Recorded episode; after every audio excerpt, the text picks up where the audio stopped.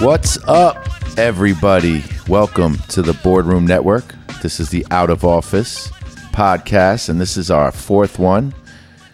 As always, Gianni, what's really good? What's up, Rich? Chilling, man. You know, I was thinking about this morning. I'm having a very hard time with my kids getting older, bro. Yeah? How old are they? 11 and 7. And I know if you're hearing that as like a 25 year old, you're going to think it's crazy, like they're still little kids. But something about this six month quarantine, I've gotten closer to my kids than ever and really put an emphasis on cherishing every moment. And with that, as summer's coming to an end and time continues to fly and uncertainty in the world, it just dawned on me that like every minute of the last six months that I spent with them is gone. Right. So when I started thinking of it that way, I was like, damn, man, all these moments, as incredible as they are, they're flying by. And it's sad and I'm having a hard time with it, bro. But I'll tell you, I'm also cherishing these moments, man, more than ever. What, what else is there to do? Right. It seems bittersweet. I mean, you know, you get all this time with your kids that you don't normally have because you're so busy and they have school. And now it's fall in New York City, and it's like, damn, what we how are we gonna keep this outside family activity vibe going? Yeah, yeah. It's just a weird time, man. And uh, yeah, that was my thought this morning, bro. But you know what? You're years away from having kids, so when I was 25, if someone told me something about their kids, I'd be listening to them, but I'd be thinking about something else. So I hope you're not thinking about something else. Nah, I love kids. so today, bro, we got another incredible guest. This man is the head coach of North Carolina Central, which is a HBCU, a historical black college.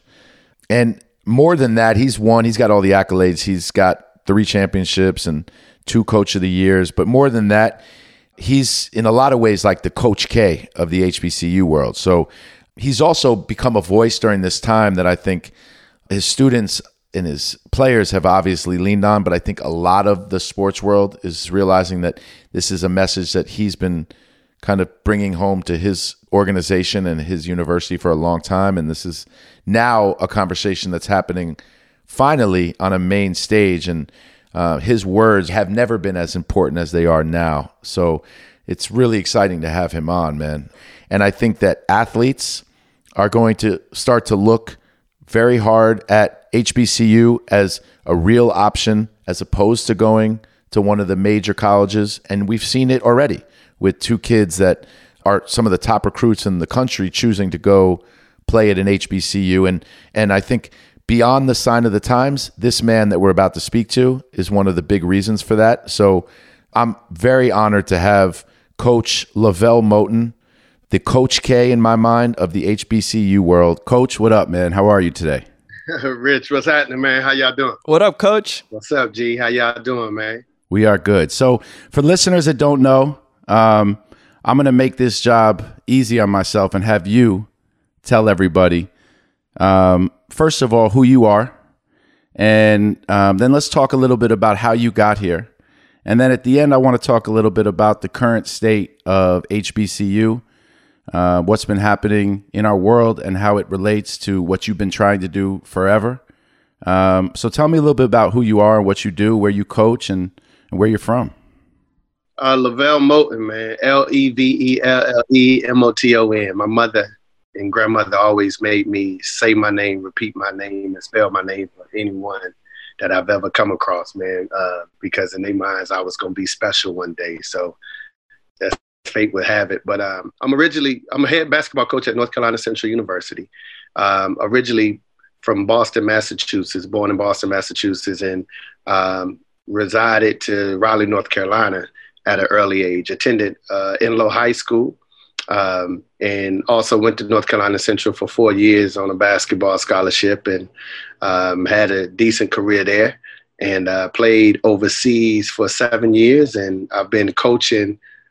Well, I started training NBA basketball players upon completion of that, and uh, then I started coaching uh, as assistant coach at North Carolina Central for two years and then I became the head coach, and now I'm going into my 11th year. All right, so you did it justice.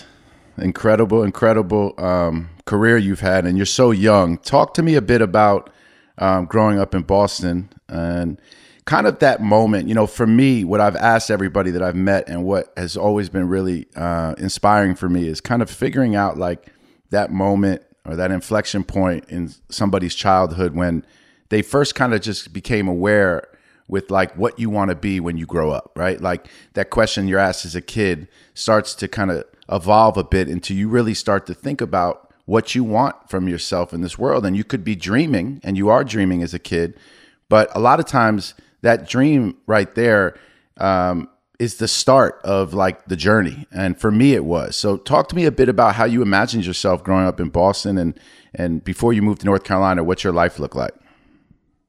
Uh, I grew up in in the Roxbury portion of Boston, man, called uh, a housing project called Orchard Park Projects, and um, you know. You mentioned Orchard Park Projects is is notoriously known for violence, right? And so, um, my thing was all you ever heard about at an early age was whatever you want to be, you're not going to be it because life and the circumstances and the curveballs that life throw at you is just not going to allow you to succeed. And so we were a group of kids in that community who really didn't have the exposure. One of the biggest things at that particular time in that neighborhood was uh, uh, talent shows right? And so everyone would get these groups together and accumulate these talent shows because music was the thing. And back to your point, my life forever changed. Um, and, and let me back up one step. When I was four years old, my father came into our apartment, and it was the typical, like, I'm about to go out, what y'all want back. And we placed the order, my, my older brother and myself. And the next day, he never came back. And so I asked my mom, I was like, where's my, my dad at? Selfishly, I was just asking because I knew he was going to the store. So I needed, you know, my honey bun and chips and all the things I asked back. But she looked me dead in my face and she said, he gone and he ain't coming back. So at four years old, that was my introduction into the the real world. I had to grow up then. In in our household and in that community, it's taboo to ask your mother about your father ever again. So that was it. That was in the conversation. So you just bottle up those emotions and you just grow. And now you're trying to find yourself, but you can't see anything. We didn't have cable TV. We only had three channels ABC, CBS, and NBC. And so going back to these talent shows, um, they had them weekly. And one day I'm outside playing, and my mom called me in the house, and my life forever changed she said, Puffy, Puffy, you got to come in. And I run in there and I look, and on the TV, she has the TV on Soul Train. That was the thing on Saturday morning, Soul Train in our household.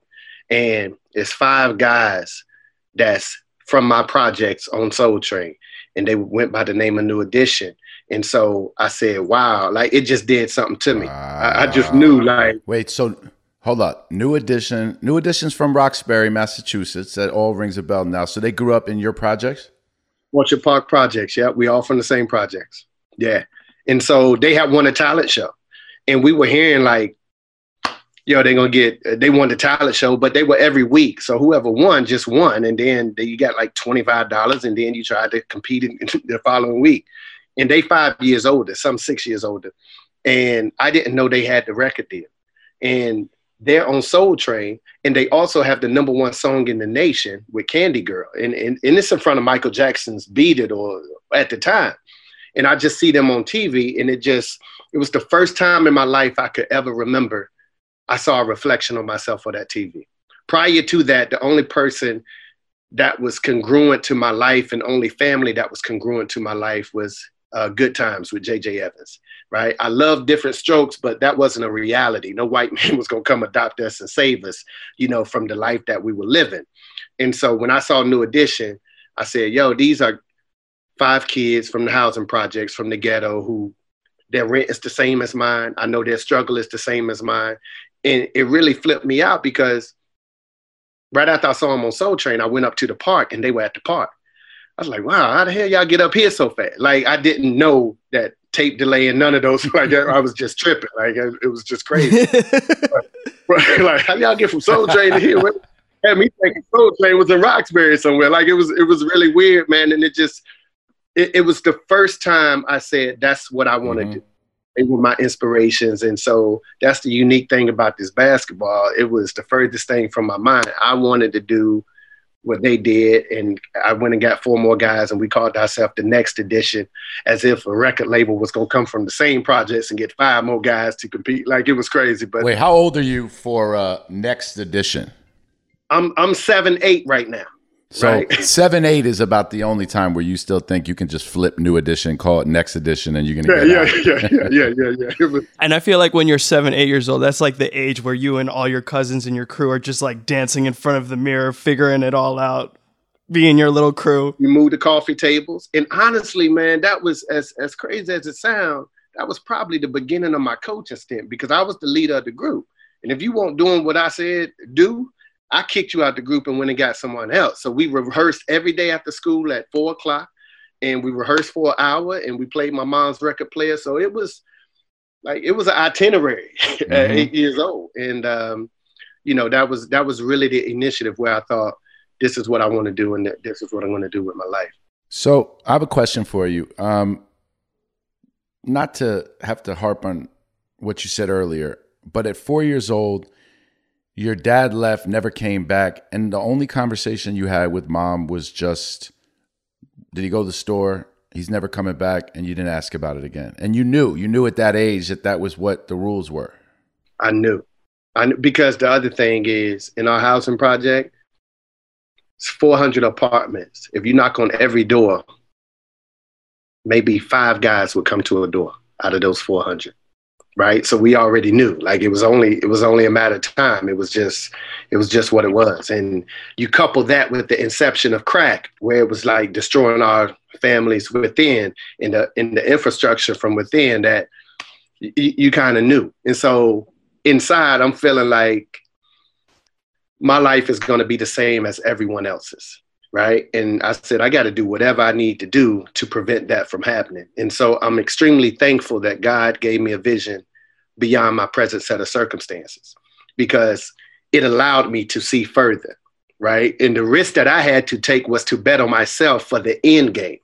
And that's why I never judge anyone because the risk that they had to take was we need family, food, shelter right now. And so they had to go in the streets and they had to do what they had to do. And at that time, kids my age were recruitable guys to sell drugs right? So I, it was just a decision that I had to make, man. And I'm just glad God gave me a vision beyond my present set of circumstances in that case. One hundred percent, man. And and and you know that had it not, it wouldn't have been all your fault. The environment, right, um, didn't allow you to have the odds be in your in your favor. But you see them on TV, and um, two questions. First of all, I have to ask: um, Could New Edition really hoop? Michael Bivins could really hoop. Shout out to Michael Bivins if he if he's listening. Um, Shout Mike, out Michael Bivins. Yeah, Mike could really hoop. Like Mike, Mike could really do it, right? Um, his first coach was my first coach, a guy by the name of Marvin McIntyre, who's now um, the director of. He has his own studio in Atlanta, where like if you have a concert or you need to prepare for this routine or this tour, that's the man that you go to see, and and he's responsible for Boyz II Men and TLC and Usher, you know, all of those groups right there. So we had the first same basketball coach. Wow. So Michael Bivins could really hoop, but Michael Bivins. You couldn't be in a in a R&B group though. Is that fair to say? Yeah, man, it was just the time, and the, the record labels were sleeping on me, man.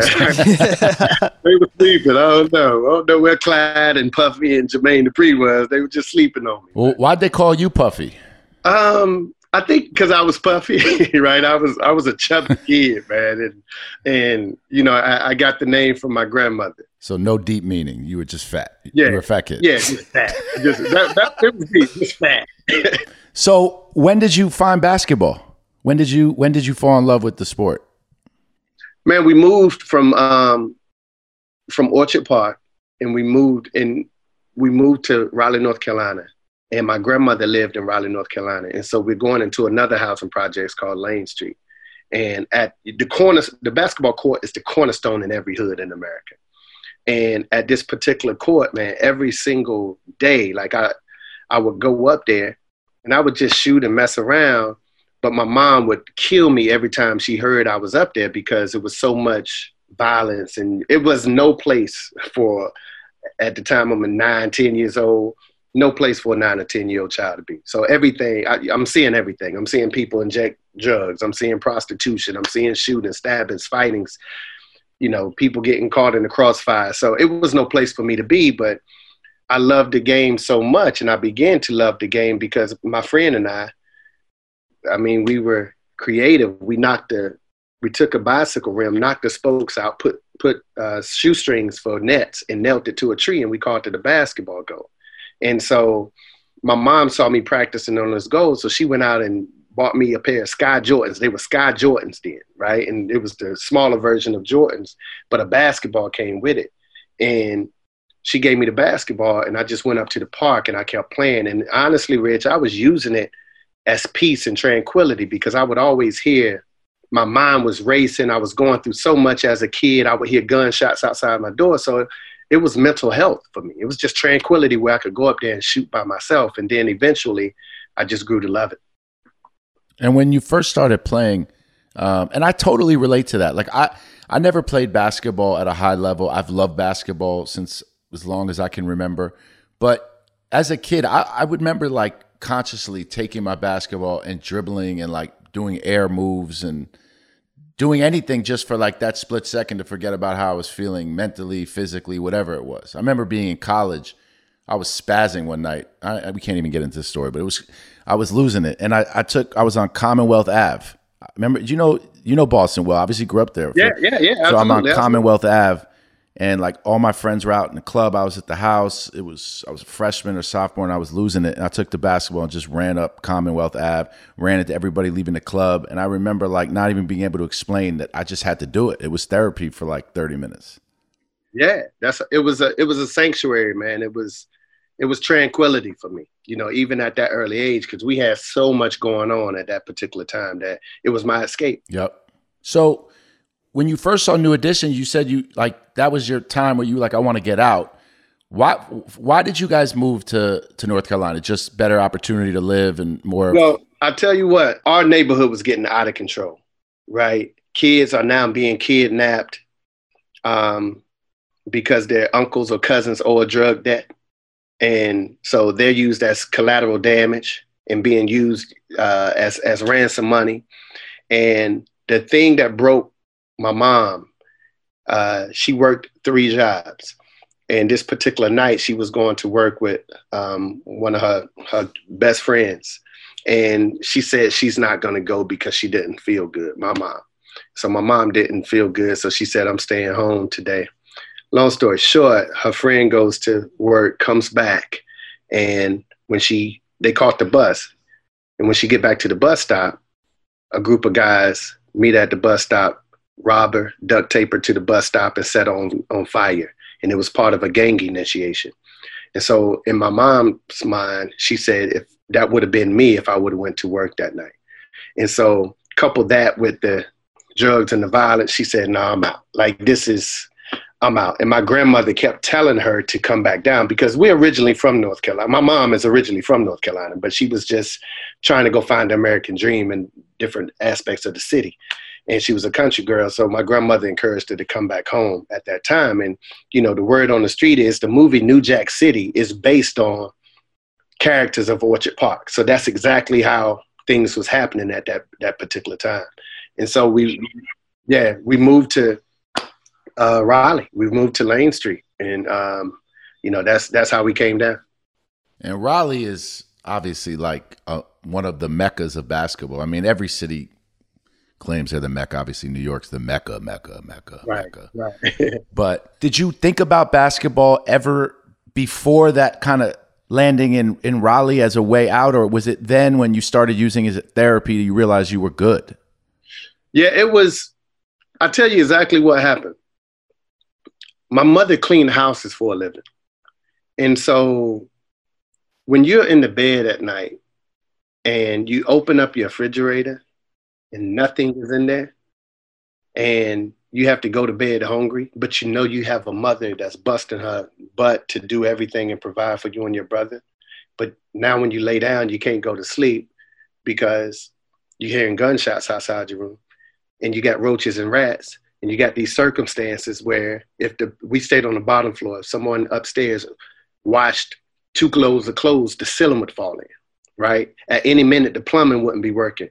So you you know you have to get out of these circumstances. Like this is not cool. And when my mother was coming in this door every single day, cleaning the homes of these rich people with the mop and a broom and you know her cleaning supplies, and you can't do anything as a 11, 12 year old kid. I would just sit there. I would soak her feet in hot water for 30 minutes. And then when the water turned cold, I would take this cheap cocoa butter lotion and put it on her feet and massage it. Because in my mind that's all i could do and just uh, to prepare her for the next. So i said to myself it does something to you when a, a, kid sees his mother like that. So i said my number one goal and only goal in life is to make sure she never works again.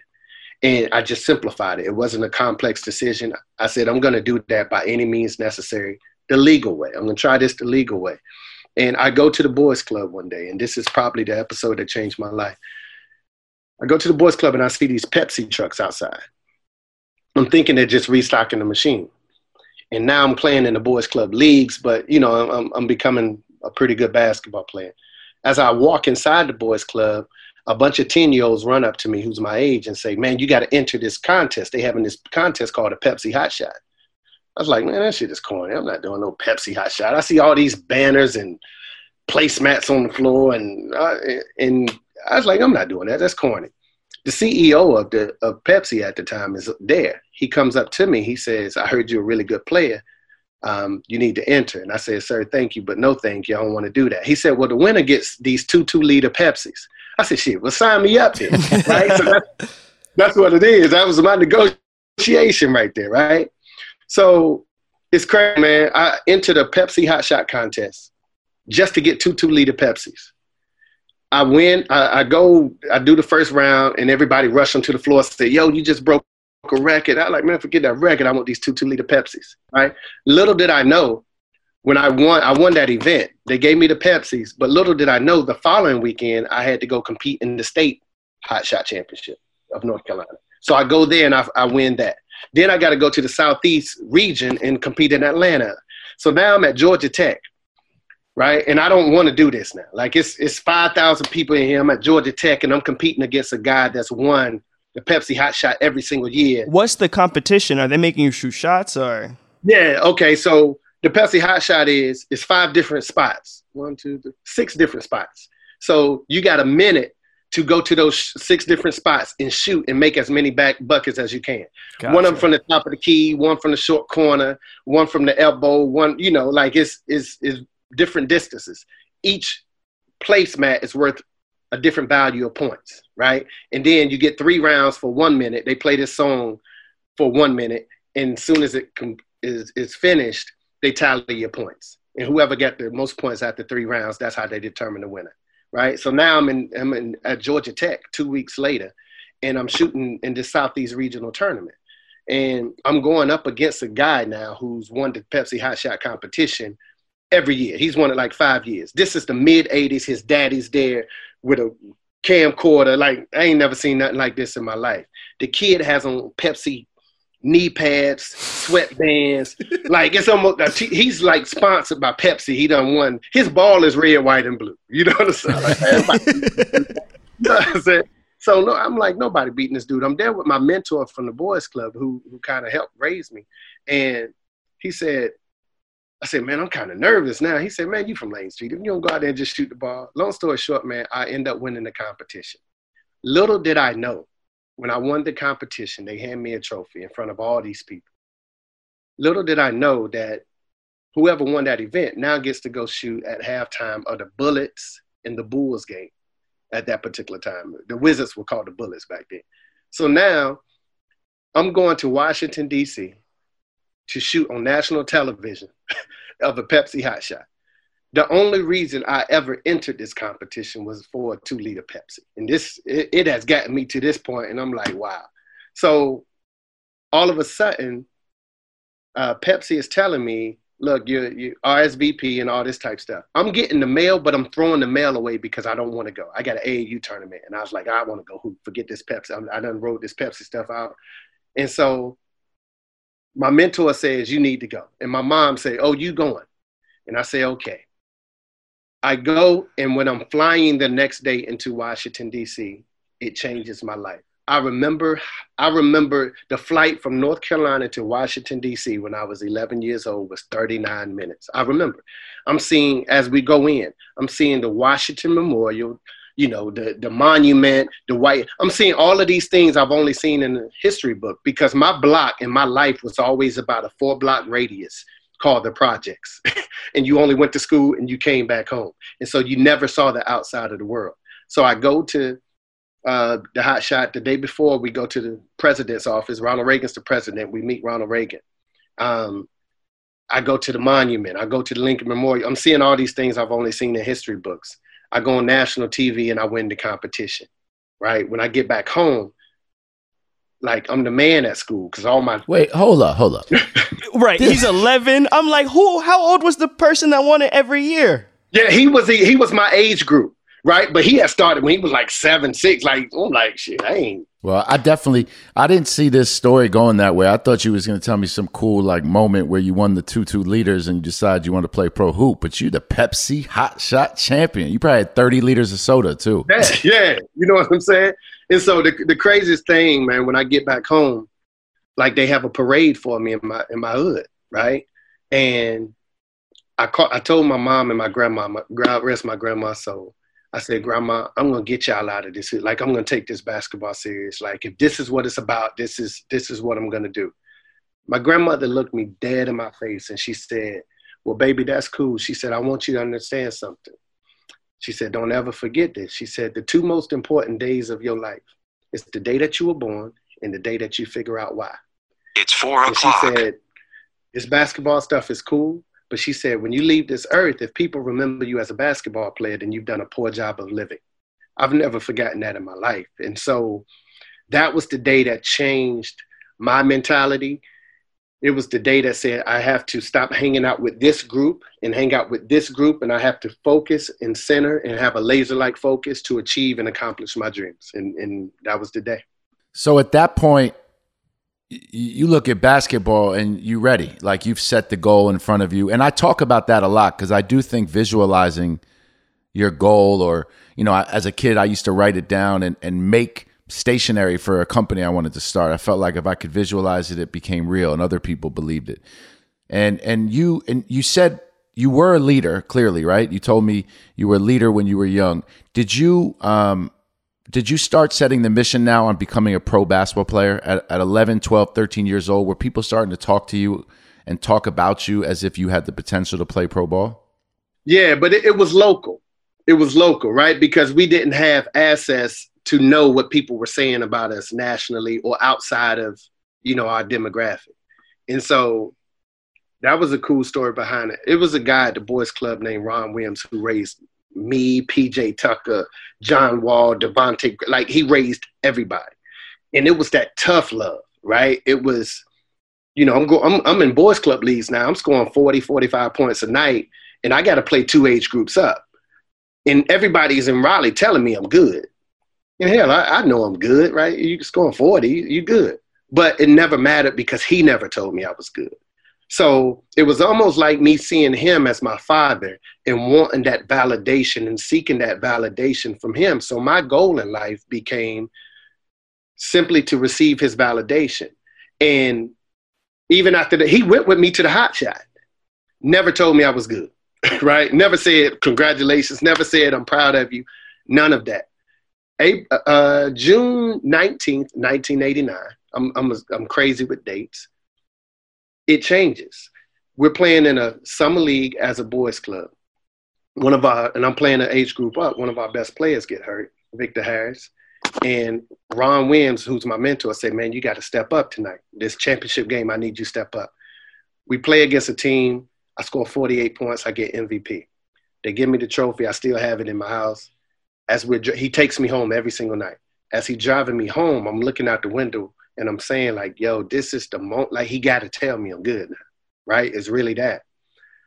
We we get in front of my apartment, and I get out the car real slow, right? Because I want him to say it, and he stops me. And he said, "Yo," and I was like, "What?" And he was like one of these manly men, so he won't gonna be mushy and tell you I love you, none of that stuff, right? So he said, "Yo, man, let me tell you something. He said, I've been at this boys club a long time. You're the best basketball player I've ever seen. He said, Man, you keep your head on straight, you're gonna be something special. I went in the house and cried. like it was the craziest. That was it for me. You know what I'm saying? It was the first time a man had ever told me he loved me. Right? He said, I love you. So he said, I love you. Now kill your ass on. Yep. That's exactly what he said. It was the first time a man had ever told me he loved me. That's all I was seeking, you know, throughout my life. And after that, I just remember my confidence going through the roof. Not as a basketball player because of your, you know, your basketball. That's like your alter ego. Just as a person, as a man. I went to school the next day and talked to every girl yep. that I saw. You know what you I'm got saying? in your pocket. Like it just, like shit, baby, what's your name? You know, I was all on it because it was finally me being able to come out my shell because I always felt like if my daddy could walk out the door and leave me, anybody else can. So it was something about me that wasn't attractive if my father could leave. So I never had the confidence to project myself with pride and have my chest out and my chin up. But him telling me that gave me all the confidence in the world. So you're a three time champion, you're two time coach of the year. Would you say that that coach has been, or in a lot of ways, uh, continues to be like a model for you or some source of kind of like a model of what you want to do for your for your players and your students? Absolutely. And we have this habit as as human beings rich we kind of we kind of teach how we talked. We kind of parent how we were parented. We kind of coach how we were coached. I grew up in some like he just coached me hard. And so when i first got to my first job was as a middle school coach, but when I was first coaching kids, I was just coaching them hard. When I was training NBA guys, I was just training NBA guys hard because that's the only way I knew. And it was the best way for me. And I think it's the best way for everyone else because what he did is hold you accountable, accept no excuses, and demand the best out of you without being demeaning. Right. And I think that's what we ultimately want out of life, even though that process may feel uncomfortable at times, but he's still a model for, you know, me and I love him and I, I call him and I talk to him at least once a week and, you know, he's the standard. He he's the father. When when people say who's your father, I'm like hit that guy, you know. So I love him dearly.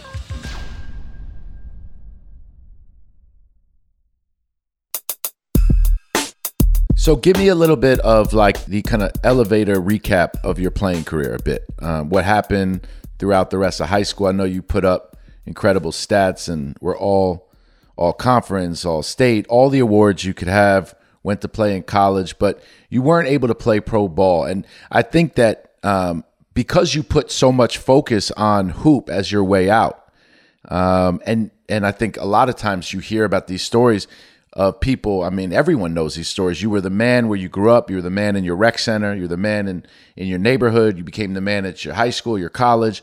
But then it changes. And what you envisioned for your life and that kind of uh, that end goal, you realize you're not getting there. And I think a lot of young people in business and in life, when you are on that journey and you realize that it's it's not going to go the way you had it in the cards, but you have to make a bit of a of a pivot and continue to build on the foundation that you had built for yourself and continue to believe in yourself and look to people that have believed in you. Tell me a little bit about, or tell the listeners a little bit about, A, what happened with your basketball career and kind of where you see it, um, where it kind of stopped from being your ultimate dream playing, and then how it started detouring into that next chapter. Um, my sophomore year at Central, I averaged 18 points. Um, my junior year, I think I averaged 27. In my senior year, I was in my, as I approached my senior year, I went and had a conversation with my coach, Greg Jackson. I said, man, I got to make it out. Like, this is, I've devoted my whole life to this. Rich, I didn't party. I, I didn't do none of that stuff, right? It was all basketball. And he said, okay, this is, this is the thing. He said, we're in our conference at the time was a conference called CIAA, which produced the greats Earl the Pearl, Charles Oakley, those guys. Um, he said, "Listen, it's very simple. The player, the two best players in this conference is you and a guy at Virginia Union by the name of Ben Wallace." He said, "You're gonna have to get Player of the Year to ultimately achieve that goal and the recognition that you want." So as I'm playing throughout the year, word is getting out and circulating like, yo, who's this kid? And our gym is like, it got 21 NBA scouts in it, right? I'm seeing everyone from the Colangelos to Pop to Nellie, like to Jerry West, like everybody's in there, right? And I remember running back in the locker room throwing up because all these heroes is now in here looking at me, and it just felt like so much pressure. And long story short, I ended up being player of the year at the CIAA um, maybe third or fourth in the nation in scoring, Black College Player of the Year. My agent at the time tells me, this is the 96 draft. He said, look, Dallas said they got the 34th pick. If you're there at 34, they're taking you. I'm like, oh, shit. And I, I know it, right? I'm, I'm ready. And then we have these guys that start declaring for the draft. Guy by the name of Kobe, guy by the name of Ray Allen, guy by the name of Stephon Marbury, a guy by the name of Antoine Walker. Like I, I remember, right? Steve Nash was there, but he was a senior, so you knew he was coming. But the other ones, yeah, I, I remember. And I'm like, damn, like how does this push me back? So we get a call two days before from Dallas, and they say, look, this is the best guard, one of the best guards in the country, and we're going the HBCU route. If we take a guard, it's going to be you at 34. I'm watching the draft, and at the 34th pick, the Dallas Mavericks take Shawn Harvey from West Virginia State. He was a, a guard. I went in my room and just cried like a baby. I'm like, what the heck? Like, it was crazy. It, it was the craziest thing because I, I had read this book before. A year before, my first cousin, Donald Williams, was MVP of the 1993 Final Four with Michigan and Carolina and all that type stuff. Mm, he was cooking too. Cooking, right? Oh we had a God. draft party, Rich, right, at, at his house in 95. And the Clippers said they were going to take him. And we had a draft party, and he never got drafted. And it, I just remember the look on his face, and it was miserable. So the next year, I said, I ain't doing no draft party. I'm gonna watch this shit by myself because I'm not, I'm not gonna be let down in that capacity. And that's what happened. So it just made me realize, like, it's political. Like it was, it's not the best basketball players in that league. A lot of it is, but once you get around that last 75 or whatever, a lot of it's really political. And it, it hurt me because I didn't grow up in the politics. I just grew up thinking whoever's the best get the position. Whoever works the hardest get the position. You earn what you get. And that just that kind of broke my heart, honestly. Yeah. Well, I mean, it's still political. Mm-hmm. Right. And we're realizing, unfortunately, almost damn near everything is political. Right. But you can't tell your players that. Right. Right. So what what do you tell your players now when you have players come to you that say, "Coach, I ain't have any other option." And a lot of your guys, I'd say most of your guys don't play professional ball for a living or they do, but they're not making NBA money. So what do you tell them because politics or not, I assure you that that's probably um, it's probably not the the message you can uh, you can give them, right? Right. As a teacher, well, I consider myself a teacher. As a teacher, you have to be really, really creative. So here's what I do, Rich. Every year, um, I ask everyone on my team, how many of you guys want to go to the NBA at my initial meeting? It's 15 guys in there, 13 scholarships, two walk ons. Everyone raised their hand, right? they're not even good enough to earn a scholarship, but they're going to stop Kevin Durant, right, in three years.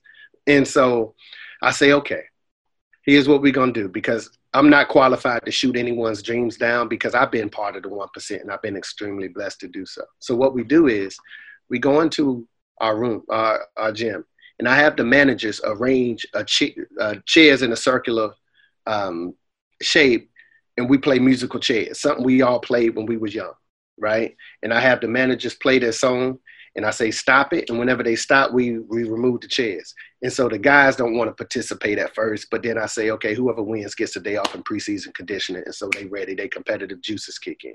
And so we start to remove the chairs, and it go from like 14 to 10, from 10 to 6, from 6 to 2, and then we have a winner. And the message in that is I call them back to the middle of the circle and I say, listen, the moral of this story is some of y'all couldn't win a game of musical chairs in your own gym with your favorite song playing with people that you know.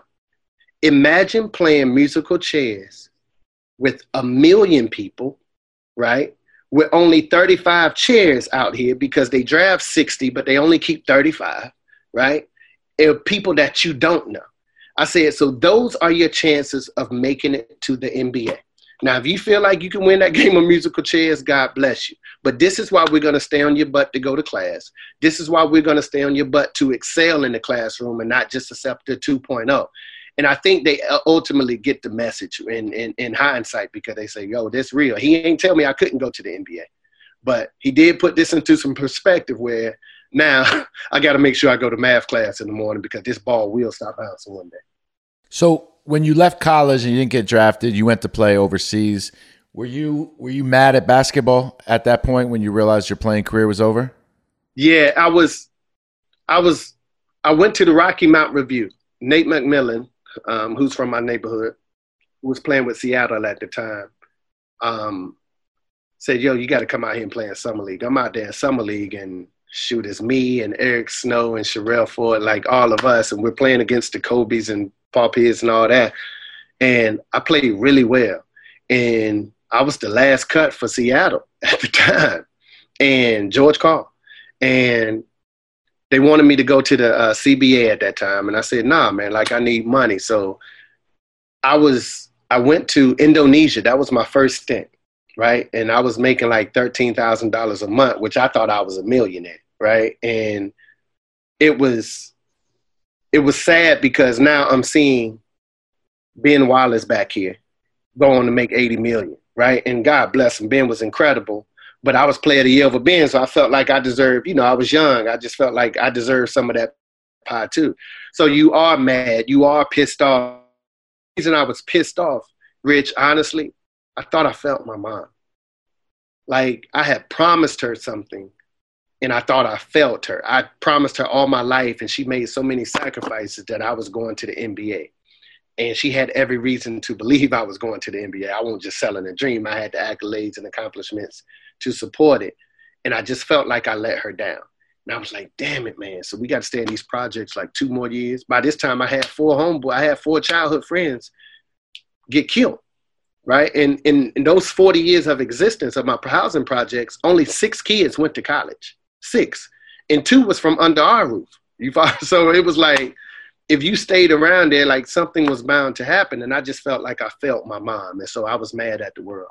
So this is like, for me, this is a, a amazing point in your life because this is the point in your life that 99.9% of you know high school and college athletes have to run into and the problem is is this is a lot of times when people forget about them you know and the people that looked up to them and supported them and people that um, said yes to them when they thought they was playing in the NBA aren't there anymore, right? So I think it's incredible what you've been able to do with your life. But at that point, what did you do? Like, how did you turn, uh, you know, what you felt like was failing your mom into training some of the biggest NBA players in the world, and then going on to coach and have such success in, in teaching the way you have? Because that moment could have broke you and it breaks most people. It breaks a lot of people. Or you never hear about it again. And and that's a shame too. So what was your what was your um what was your strategy at that point and, and how did you get here? How did you get where we are today? I'm in indonesia in the first two weeks i want to come home i'm homesick like it's it's crazy over there like it's the time difference is 12 hours so when i'm sleep you up when you when you sleep i'm up like it's it's just all off track no social media, so there's no connection back to America, right? So it's just all grinded out. And I wanted to come home. The only thing that kept me going is I said to myself, my mom hated her job every year of her life and she never missed a day, right? And so how can I say I love basketball and just say I'm to leave because shit ain't going my way? I just wasn't wired, right? So uh, that's the perspective I put it in. Then I said, yo, my first check is like $13,000. I only took home nine because I spent four on the phone just calling my mama, what you doing? And so she's like, man, you got to go man up and you got to, you know, grow up. And so I led that country in scoring. And a couple of years after, I went to Indonesia, Germany, and I and uh, Indonesia, yeah, Indonesia, Germany. I led those countries in scoring. But now I'm tired, and so I come back home. and I'm sitting outside of a summer league, and someone says, "Man, you going back overseas?" And I was like, "Man, I'm tired, bro. Like, cause I'm over there like ten months. I felt like I'm not even American citizen anymore, right? And so I said, I'm tired. And so he said, "Man, you ever thought about coaching?" I'm like, well, "Not really." He said, "Man, this is a number. You can call West Millbrook Middle School, and I heard they looking for a coach. So you know, if you want that, then you know, just call." So I called the number, and the number the principal at the time, the assistant principal who's doing the hiring, is my seventh grade teacher. She's my favorite teacher of all time, right? She's my favorite teacher of all time, like in most incredible. And we all have that one favorite teacher of all time. This is her, but now she's assistant principal. And this is on a Monday. So I called her. She said, Oh, LeVelle, you know, I always love you. Please come in and interview. And I said, Okay. So I go in and interview. There's, when I come out the interview, my college coach, Greg Jackson, who's now at Delaware State, he calls me and asks me to come be his assistant. So now I have a decision to make. Do I take the middle school coaching job? And I asked her, I said, how much does it pay? She said, $225 a, a month. So you're going to do it for three months. So that's $675 a year, right? And so he's offering me $85,000 a year to be assistant coach. So now I got to go in and I got a decision to make. They both saying, let me know by Wednesday. I go pray about it. And I tell my mom, and I can't even tell y'all what my mom says. She's like, "Boy, you better go take that 85. What the hell you?" Like she just go crazy, right? And so what I learned in that moment is, when you're making a major decision in your life, if the first question that you ask is, "What will other people think about you?" then you're not living your life like you're performing for acceptance, right? In all my life, I just felt like I was performing for acceptance of others to be included and say, look, I know I'm from the projects, but I'm not a bad guy. I'm not a killer. I'm not. You, and I just got tired of trying to prove myself to people and my worth and my value. And the thing about rock bottom, I always say this the beautiful thing about the projects, the most beautiful thing that we were rock bottom, but you get a full view while you're down there, right? So I, I, I figured life out while I was down there. So I called my um, principal the next day and I said, I'm going to take the job. And everybody thought I was crazy. Hell, even I thought I was crazy sometime. And my coach thought I was crazy, but I knew this is what I wanted to do. After two weeks on the job, she said, You're doing such an amazing job. These kids love you. Will you be willing to teach? I was like, No, I'm not no teacher. Like, what? I don't teach. Don't you got to go to school for that? It's a, I'm not teaching. Like, this is what. I, she said, No, you'll be great at it. It's a curriculum. I said, Oh, man. But again, she's my favorite seventh grade teacher of all time, so you can't tell her no. So I start teaching. So we win a couple of championships. And now I apply for some high school jobs. I get three rejection letters from the high schools because nobody want me, right? And so I was like, wow, shit, okay, I guess I'll keep coaching middle school. But I'm also starting to develop my basketball camps, right? Because I'm a coach, it's just a thing to do. So I have all these incredible kids from my hood coming through my basketball camps. And so I got John Wall and TJ Warren and PJ Tucker, like Darius Johnson, Odom, Devontae. All these kids are babies and they're coming through my camp. And so I'm kind of molding them. I apply for a high school job and, and I get rejected.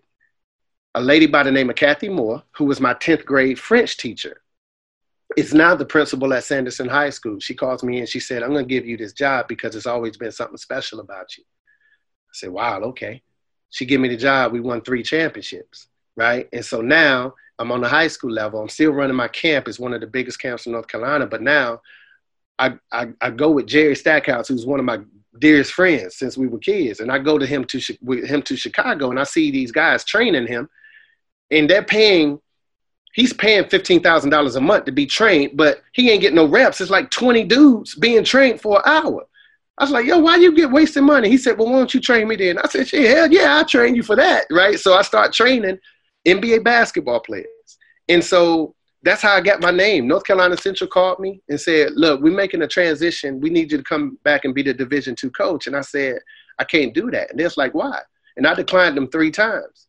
And I said, because this high school principal over here is the only one that believed in me, right? So I'm to, street thing, I'm to be loyal to her. Cathy Moore called me in her office, and she's now the superintendent of Wake County Public Schools. She called me in her office. She said, LeVelle, what, what is this I hear about you turning down North Carolina Central? I said, You gave me a chance, and where I'm from, we reward loyalty with that. She took both of her hands, and y'all know this. Anytime a woman takes both of their hands and put them on your face like this, like it's it's it's a different tone being set. And she said, "What you have to offer this world is much bigger than Sanderson High School. You need to take that job and allow the world to see your gifts." And that's the only reason I, I took the job at North Carolina Central. So after two years, we was going through the transition. I was assistant coach. It, I was miserable because we were getting killed and crushed. We just weren't good. And after two years, they named me the head coach of North Carolina Central. That's amazing. You won your the high school. You won. You were winning championships at the moment you got there at the new high school job. The first year I didn't. The next the next two years we did.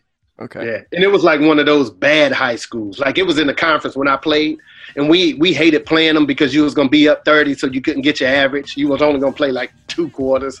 You know what I'm saying? So I'm like, ah, oh, this. They was a soccer school. That's what they were known for, and then we kind of changed that.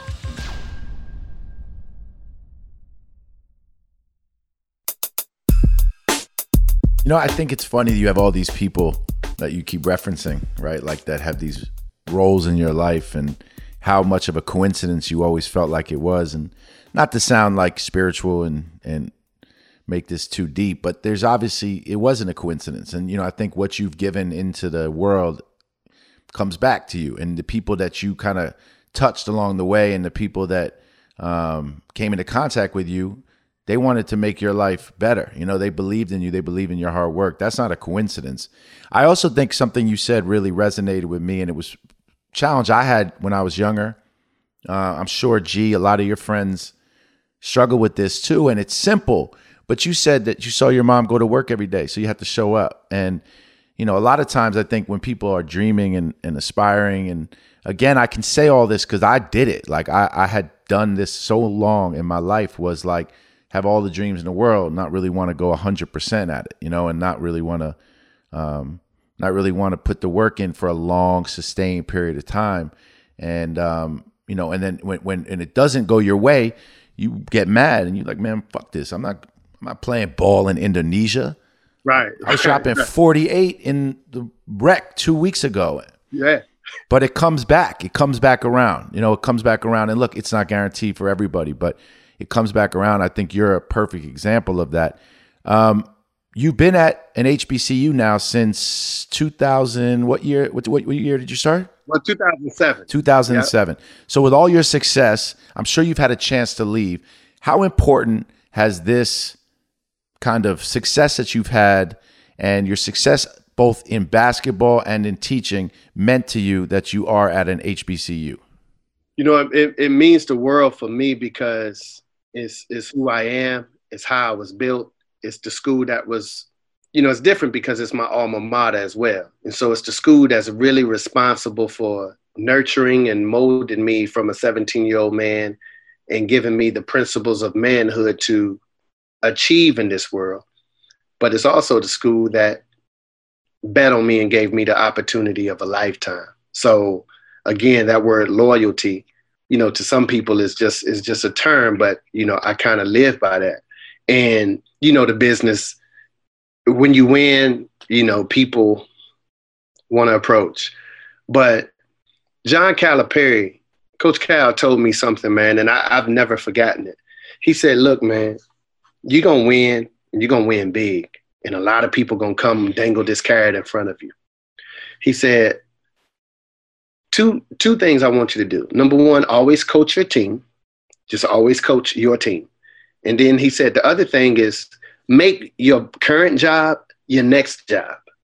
And at the time, I didn't know what he meant when he said that. I was like, well, make your current job your next job. I'm like, yeah, Cal, what the hell you talking about? Right? And so as I began to interview and I looked people, the thing about the projects and living in those the projects over half of your life, one of the beauties in it is you you develop the gift of discernment because in your apartment building, right, and just in your apartment building, you might have a convicted felon, you might have a drug dealer, you might have a stick-up kid, you might have a pastor, you might have, you know, you have all these people with from all walks of life, and you see them on a daily basis. So you learn to know who is who and what is what. And so when I'm meeting and interviewing with ADs, I can instantly feel in five minutes if this is going to work or not. And I know you love me right now, but if I come into your city and I lose three games, are you going to support me and advocate for me to the rest of this fan base um, behind my back?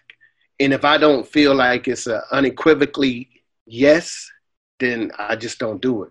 And so that's how it's been, you know, with me and the HBCU thing. I just know when it feel right. My gut and my instinct has never lied to me.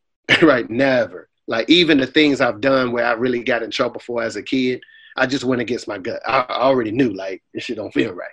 But I always try to listen to my gut because listening to my gut, my intuition is like listening to God's whispers, kind of, right? So if it don't feel right, I have it. And another thing is when I was hired, I told North Carolina Central, I said, look, if y'all hire me, uh, we're gonna win the MEAC championship in five years. We're gonna be the ACC school, and we're gonna be the first HBCU to go to a Sweet 16.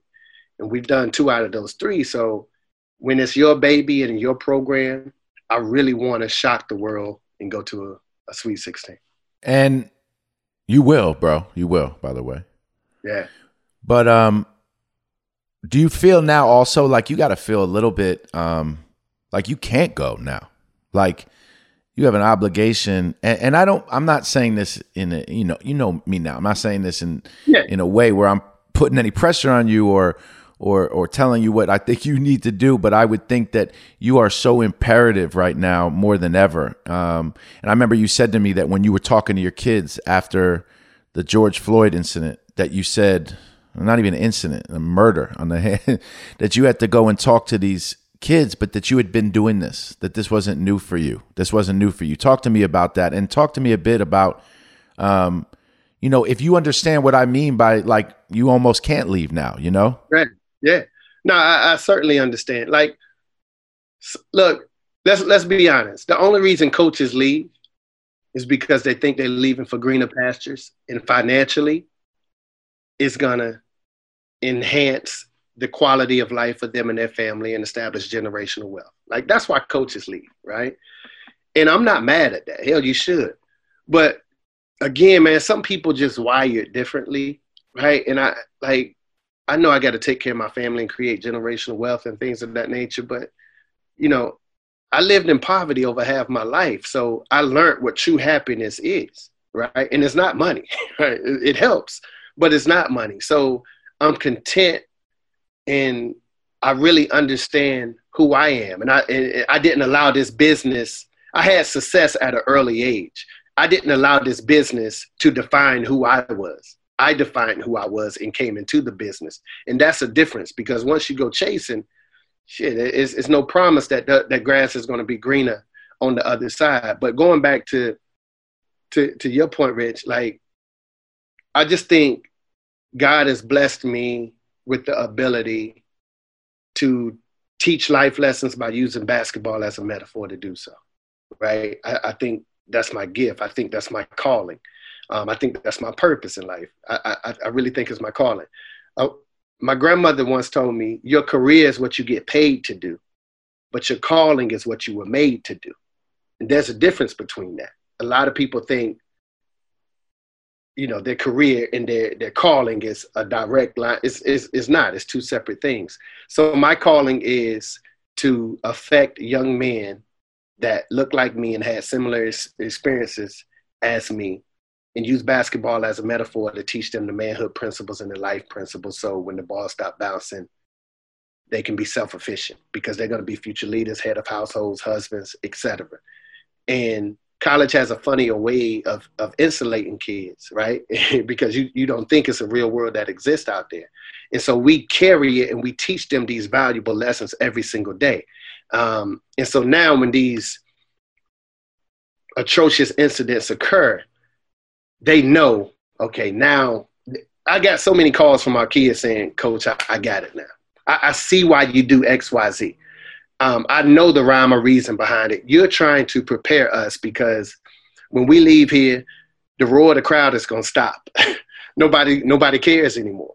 right? And so it's it's real world, and no one is going to check up on you unless, let's face it, you at a disadvantage because you're a black man in this country, man, and that's just how it is. So you, my grandma always told me, you got to be twice as good. So I demand the best from these kids every single day, man, and, and so when incidents like this occur, you know, it's they're not hitting rock bottom and they're resilient enough to bounce back. I know the answer, but to put it in layman's for someone listening, why ha- have HBCUs not been able in the last 20, 30 years to compete with the major college programs? Period. Money. Money. That's the, that's it. Money. Um, there's been a paradigm shift in this country. Um, you know, there was a time where we were considered three fifths of a human being, and as slaves, if our ancestors were caught reading or writing, then they would be killed, right? Because they didn't want themselves educated. So a lot of these universities, HBCUs, were established as land grant institutions and an alternative means of education, right? So we could educate our own. And I think all of that changed. You know, if you if you look at maybe the 60s and the 70s, the first wave of Hall of Famers in football, all of these guys come from HBCUs. The Larry Littles, the Mel Blounts, the you know the Donnie Shells, the the John Stallworths, the Jerry like these guys came from HBCUs because that's where they were coming from. Those are the universities they was coming from. Eddie Robinson was the black Nick Saban, right? Or should I say Nick Saban was the white Eddie Robinson, right? But all that changed, Rich, in 1972, I believe, when in a football game, uh, Southern Cal played Alabama, and Sam Cunningham had an incredible day against Alabama. And from that moment, they said, "Look, we we gonna recruit these black athletes." And so now they're coming back into HBCUs and, and recruiting our athletes because they understood the financial value behind this, right? And so all of these luxurious locker rooms and and infrastructures that's at these PWIs right now, they come pretty much off the talents of these young black kids. And that's the reality. And they understand that and they know that. And so they made themselves stronger, but made us weaker at that particular time. And so now it's become a roller coaster. And now we have to get that back. We have to go back and recruit our kids back into our domain and help make us better because we already know and we're seeing it now. We're hearing it about it now with this COVID. When there's no football and there's no basketball, everyone suffers financially, right? We're all in the same boat now, you know what I'm saying? Because it ain't nobody running up and down that field and ain't nobody shooting that basketball. We're all in the same boat right now. So everybody across the, the country is considered a HBCU right now.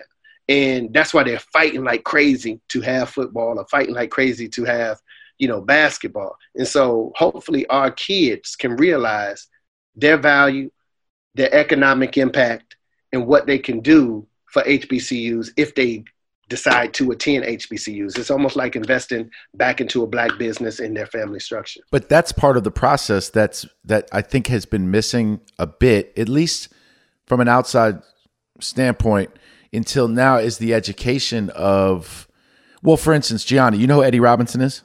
No, sir. Okay, so he's the head coach of Grambling. You're 25 years old. Did you get pressure from mom or dad to go to an HBCU at all? From dad. You did. Yep. What did he say? I feel like it's funny because I read this meme the other day that relaxation in a black household is a sin. And so my my dad wanted me to go to Howard because he wanted me to be around like-minded, like, you know, people that look like me who were just out there working for their education, looking to hustle versus like the kids that I grew up with, very, you know, affluent, relaxed, privileged kids. So he wanted that balance for me. Right. Do you feel like up until now there's been enough education in underserved communities and in inner cities about HBCUs and just how important the history is and and how the fact that they haven't had the same advantages and the and the money and the same opportunity, which is why they haven't been able to compete? In my in my humble opinion, Rich, um, I think the lack of education, not only about HBCUs and to, to Black people about their cultural ancestry, I think the lack of education across the world is the reason we see such a racial divide and racism as it is. Right? Let me. Let, and here's what I mean. In your history book, and G, um, you said you're 25. Yes, sir. Okay, so what's that like? 94, born in 94, something like exactly that. Exactly 94. Right. Okay, so probably I don't know what school you went to, Rich. I don't know what school you went to, but I'm just assuming. G, if you looked in your history book in 10th or 11th grade, whenever you took history class in high school, let's say it's a 300 page book. In that book, only five pages was devoted, and you only learned about five black people in your life, right? In that book. And that was Harriet Tubman, Frederick Douglass, Frederick Douglass, Jackie Robinson. You got a little Martin Luther King and some Rosa Parks. And your generation may get an Obama or a LeBron or we get a little bit more ML- MLK. Yeah, yeah, and some MLK, right? So let's say six, seven, let's say seven, seven people out of a 300 page history book, right?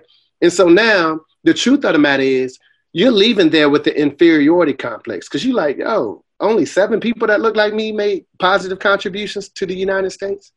Conversely, your counterparts are saying they're leaving there with a superiority complex and a sense of entitlement. And they because they're saying shit, the other 293 pages is devoted for people that look like us because we did all the work. We made all the contributions and so on and so forth.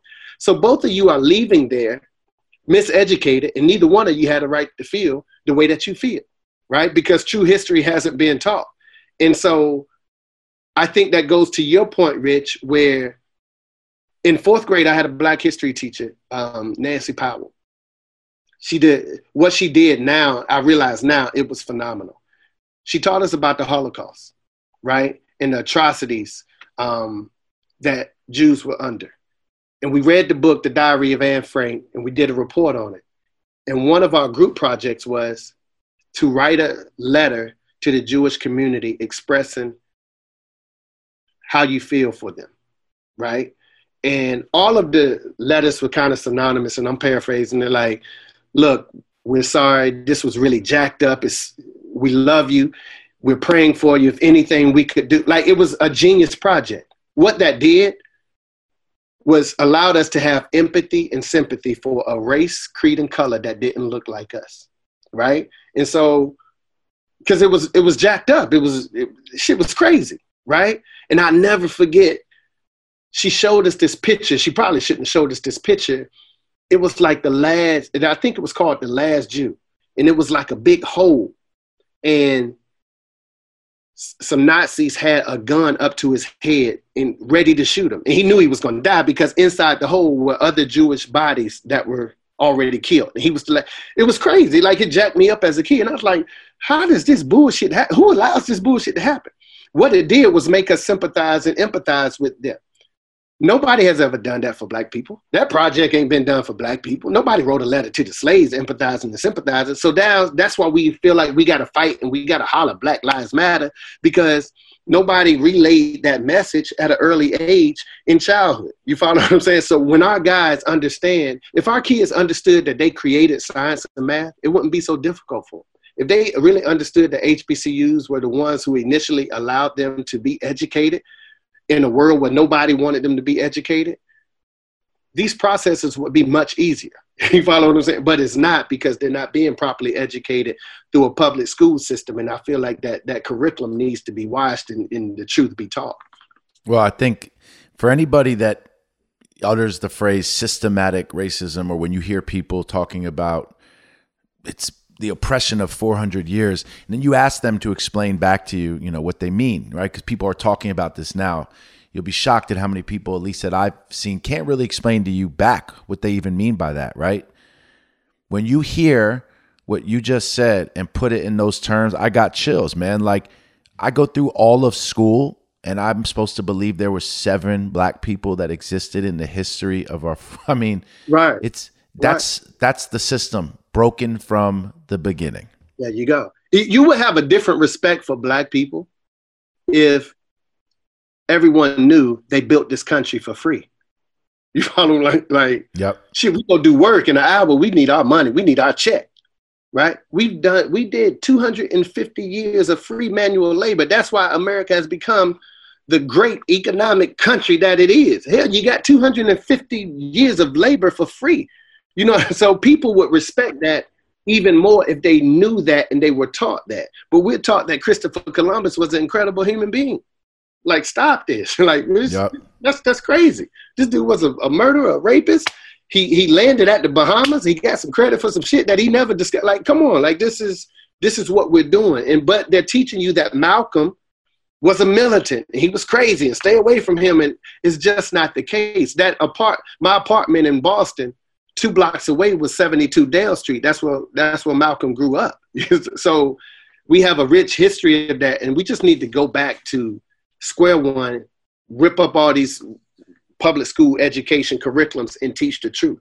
Yeah, but you know what? You also have to teach how you got here, um, because for my children, right, I have two girls that are 11 and seven. Uh, my 11 year old came home; she was 10 at the time, and told me that um, why do we celebrate Christopher Columbus? He was a bad dude, and we should take the uh, monument down, a statue down by my house. So um, she's right. It's incredible that this generation is speaking like that, but I have to explain how we got here. I can't just say, well, you're right, let's rip that book up and I'll tell you the one we should have, but we got to explain how we got here because that to me is really fixing the system, right? It's our kids. It's our kids now that have to grow up and raise their kids in a fundamentally different world that um, that you're at the forefront of now, LeVelle. And that's what's so incredible is your story, which for a second, I'm sure to peers of yours or people behind closed doors was a failed basketball career, has turned in now to a time in in life where you're as important to society, in my opinion, as anyone. Um, you see Mikey Williams, Makur Maker, going to HBCUs. I know the conversation's changing. KD and a handful of other guys have have have raised their hand and and clearly see what Chris Paul is doing, and it's time to help. It's not going to happen overnight. Um, but tell me a few things. A, uh, what do you do to capitalize on this moment? What do you do to help bring more money into these programs? And then tell me honestly, and maybe answer with this first. What have the white NCAA college basketball coaches that have made generations after generations of wealth. What have they done and have they done enough? I made that statement and it, it was troublesome to me at that time. And, you know, everyone knows me. I'm not, I don't have malice in my heart. I'm a guy I love. But, you know, during that time, I just felt the need to call the truth and call a spade a spade. It's just who I was. And I always just felt like, look, man, like, let's not take ourselves so serious as these coaches. Like, damn, like, yeah, we got a cute little play and, you know, whatever. We won a couple of championships and this shit. But the reality is, we are really well off because of guys who were the complexion of George Floyd, whether in football and basketball.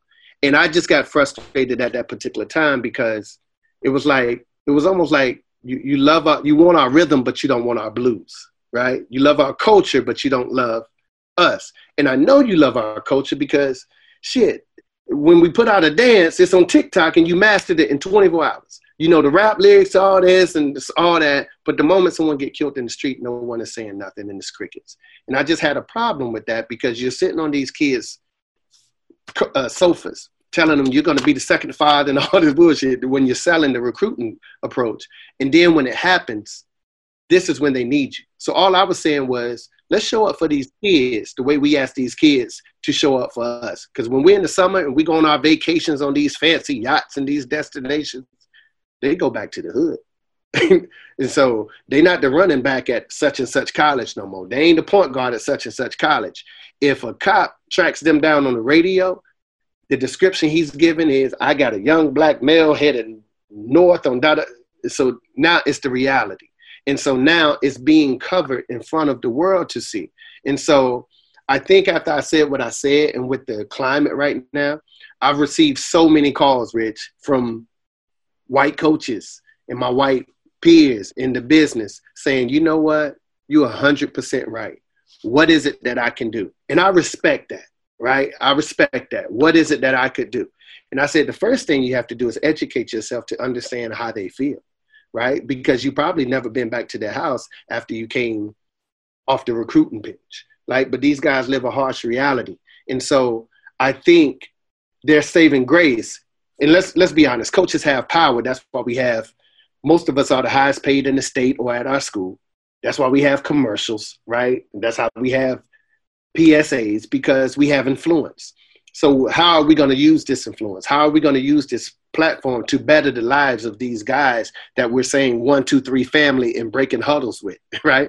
So I think Coach K does a wonderful job here. He has the Emily K Center, and it just produces so many career opportunities for black and brown kids and he don't get a lot of credit for that because he ain't in the media but he does a lot of those things and i just ask for every coach to do something right because let's be honest. If, if it don't mean that much then don't recruit kids that look like myself and george floyd no more and see and, and see how long you have a job. That's the reality you know what i'm saying?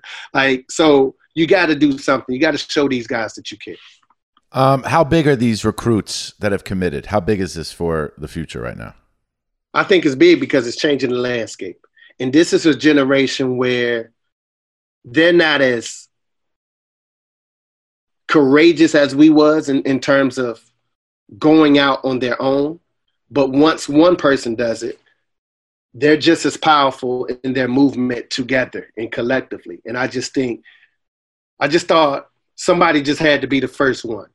And I think with the kid committing to Howard, everyone is opening their eyes and realizing, look, man, I control my own narrative. I am the product. No coach has made any pros. They were pros when they got to campus, and they probably they were pros before they got to campus in high school.